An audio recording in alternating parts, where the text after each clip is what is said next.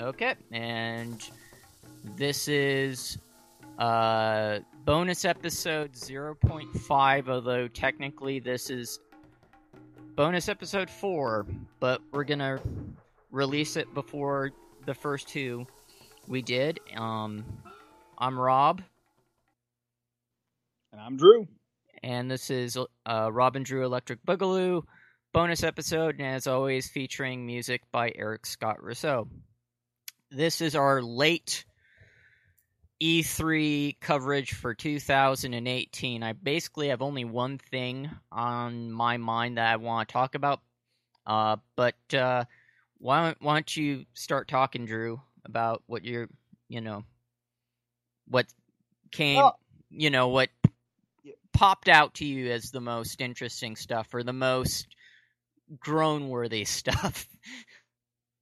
Well, overall, I thought it was a pretty good show this year. I thought all the game developers and the you know the big companies, Sony, Microsoft, Nintendo, and even the, the, some of the just gaming only companies, Ubisoft, Square Enix. I thought it was pretty cool. I thought it was an all right. uh, It was a, let's just say it was a lot better than years past, uh, years previous. So I thought it was fine. I am really, really, really excited for Kingdom Hearts three.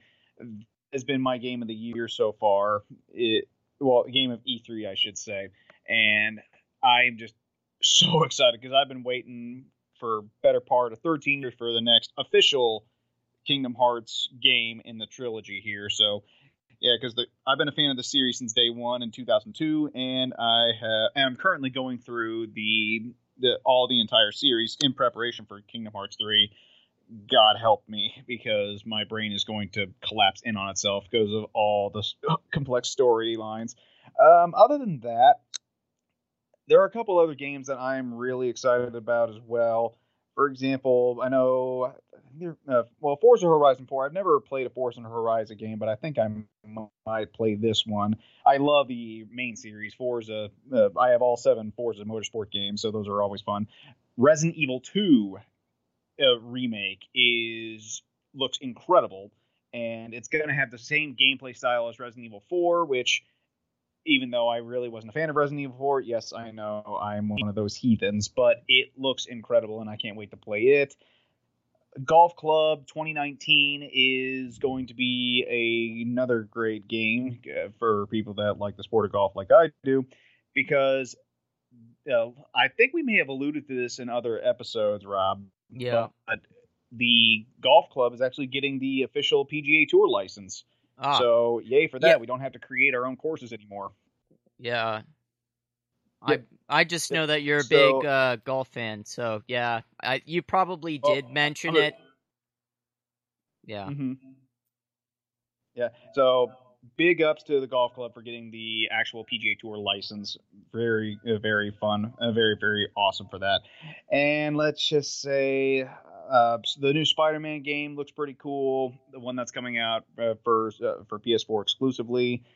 Uh, Nintendo. They had some pretty good stuff, but at the same time, most of their effort was concentrated on Super Smash Brothers Ultimate, which I'm not a Smash Brothers fan. It's not a fighting game, no matter what anybody says. It's not a fighting game, and therefore I'd, I will not consider it a fighting game. Um, I want to say, oh yeah, Valkyria Chronicles Four is coming, is supposedly coming out. We never did get the third one over here, but I loved the first one. Didn't really like the second one all that much because it concentrated on school life issues. Groan. Uh, never got the third one. Fourth one looks to be the same tactical RPG goodness that I absolutely adore. But the most groan worthy, you know, announcement to me personally was Dead or Alive 6. Hmm. Now, I am a big fan of the Dead or Alive series. Been a big fan since day one, or not day one, uh, uh, but since they played the original version on the P- the PlayStation One. It originally came out in arcades in '96. Then I think it was ported to Saturn in '97. PS1 got their version on in '98. So, been playing this series for a long, long time, and I brought this up on another podcast uh, that I was on. I was a special guest on, but Tecmo, Koei, or Team Ninja, the ones that slash Team Ninja, the ones that are developing the game, the fan service of Dead or Alive Six is being toned down. Now, How little, how little, or how a lot, we don't know for sure.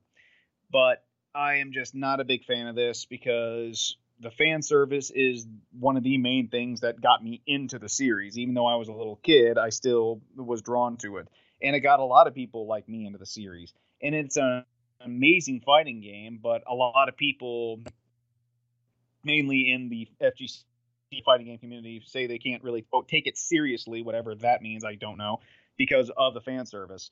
Now, I say balderdash to that because the fan service is, like I said, one of the main reasons you played Dead or Alive. The fighting, you, you came for the ladies, but you stayed for the fighting, is what I always like to say.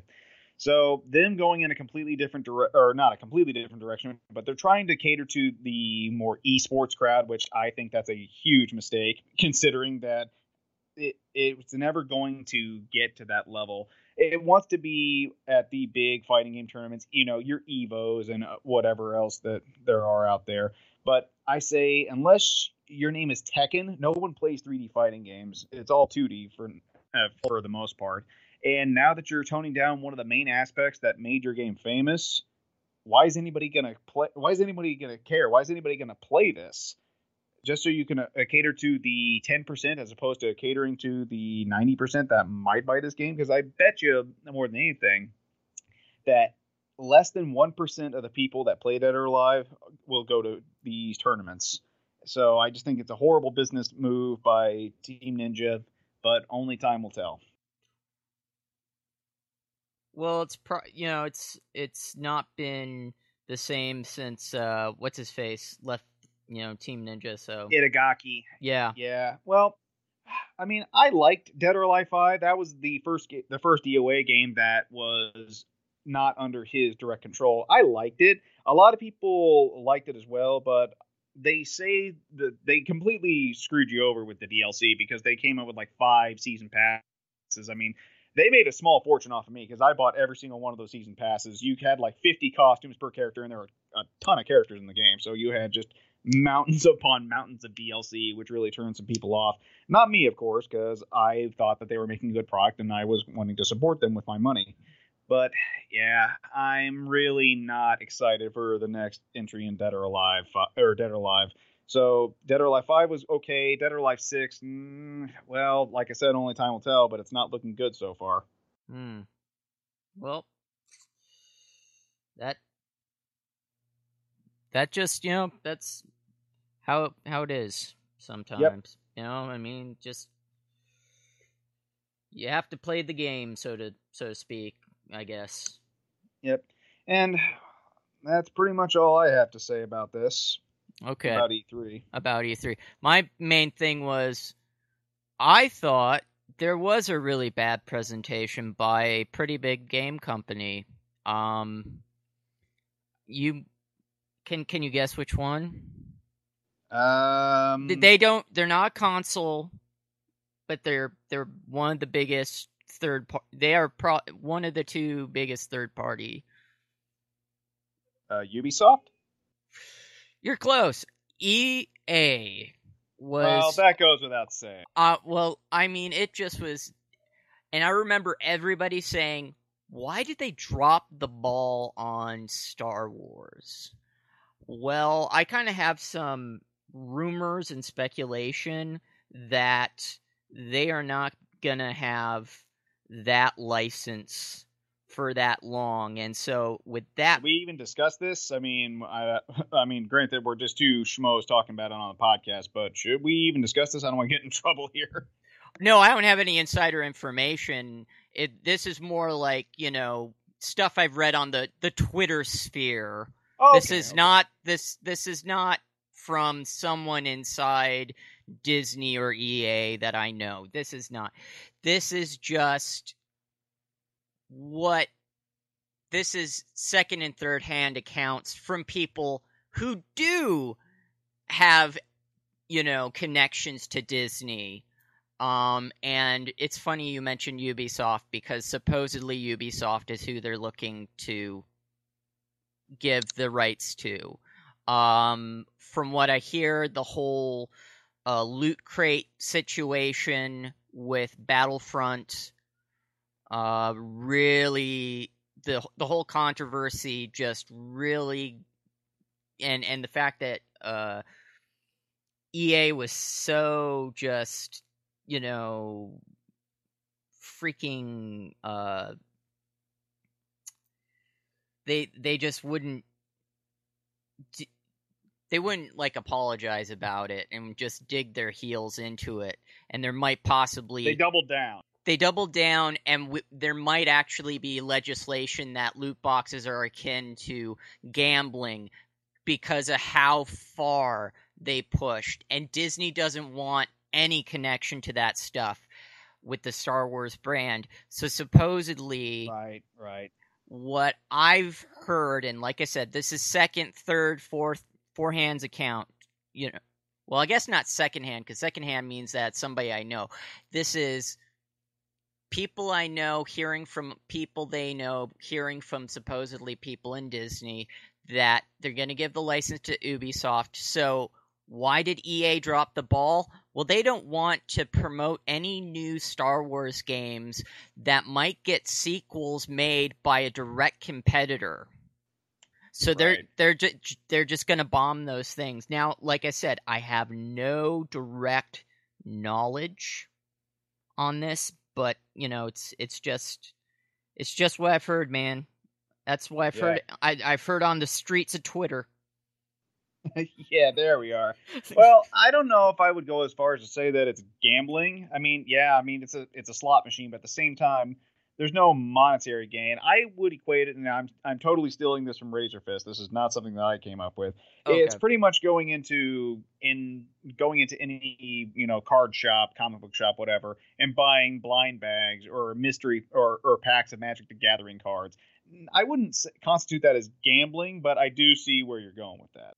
and I think the, the just the biggest problem is uh, the easy the the easy access that little kids have had to their parents' accounts, and that's I think fueled a big big part of the controversy over it is is is based on that, um, and the fact that really EA I think dropped the ball by not creating proper safeguards for stuff Mm-hmm. for stuff like you know it's like seriously that's that's kind of gaming 101 game game design 101 like make sure that like little kids are not going to spend their their parents hard-earned cash without their knowledge it's okay when you know they guilt their parents into into Yeah. into stuff but it's another thing when you know what the you know it's kind of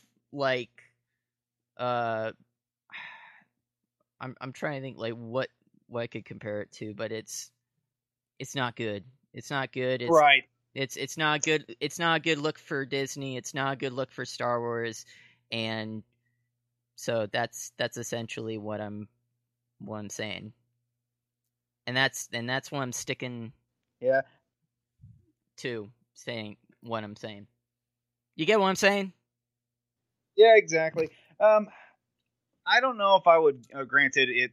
Uh, I know that they're going to want to go to, another big name company, uh, the Star Wars license. You know, Disney. Yeah. But personally, I would hand the. If I was Disney, I'd hand the Star Wars license over to CD Projekt Red and give them a shot. Well, S- CD Projekt Red has not done like a non-mature game. I, I don't think they've done a non-mature game. I think everything because you know even Cyberpunk that's coming out. I I think that's going to be a mature rated game. Um, I think they need to like do an an, an original IP that's more. I wouldn't say family friendly, but you know something that would be more like a T-rated game. I I I, right, I get you. I think you know I don't think it, that's a fair thing, but I I think that's definitely where Disney would um be coming from. And on top of that, I think they'd want a company that's huge to do it. Uh, as good as uh, CD Projekt Red is, um, they ha- are are fairly new as a as a AAA developer. Um, a lot of people I know basically said with like the first Witcher game, while good, was not you know that really calling them a a a, a AAA developer wasn't fair until Witcher three was Right. was what most people were like. Now you can call it. ma- A lot of people felt that that was when they truly uh, got their uh, uh, proved themselves as a as a studio uh, worthy of being called a uh, a AAA studio. Um, but like I said, you know that's Disney's gonna want someone who's you know I'm sorry, I'm doing I'm doing multiple I'm multitasking. Me Uh, too. um and yeah, I'm I'm I'm multitasking. I'm I'm designing a font while, while I'm doing this. It's- it's- And I'm editing my NCAA football 14 school right now. So Oh yeah. yeah. Yeah. So I think that's that's about it. That's our uh that's our our what we've got to say about uh E3. E3 man and uh we'll be uh putting this up as soon as possible. So that again that's why this is 0.5, but don't worry cuz later in the week the first true bonus episode will be aired, or at least that's the plan. If it doesn't happen, it doesn't happen. So, Yep. I think I hear the music, and then we gotta record some other episodes. But you know, that's the end of the good luck. that's that's you know the end of this one.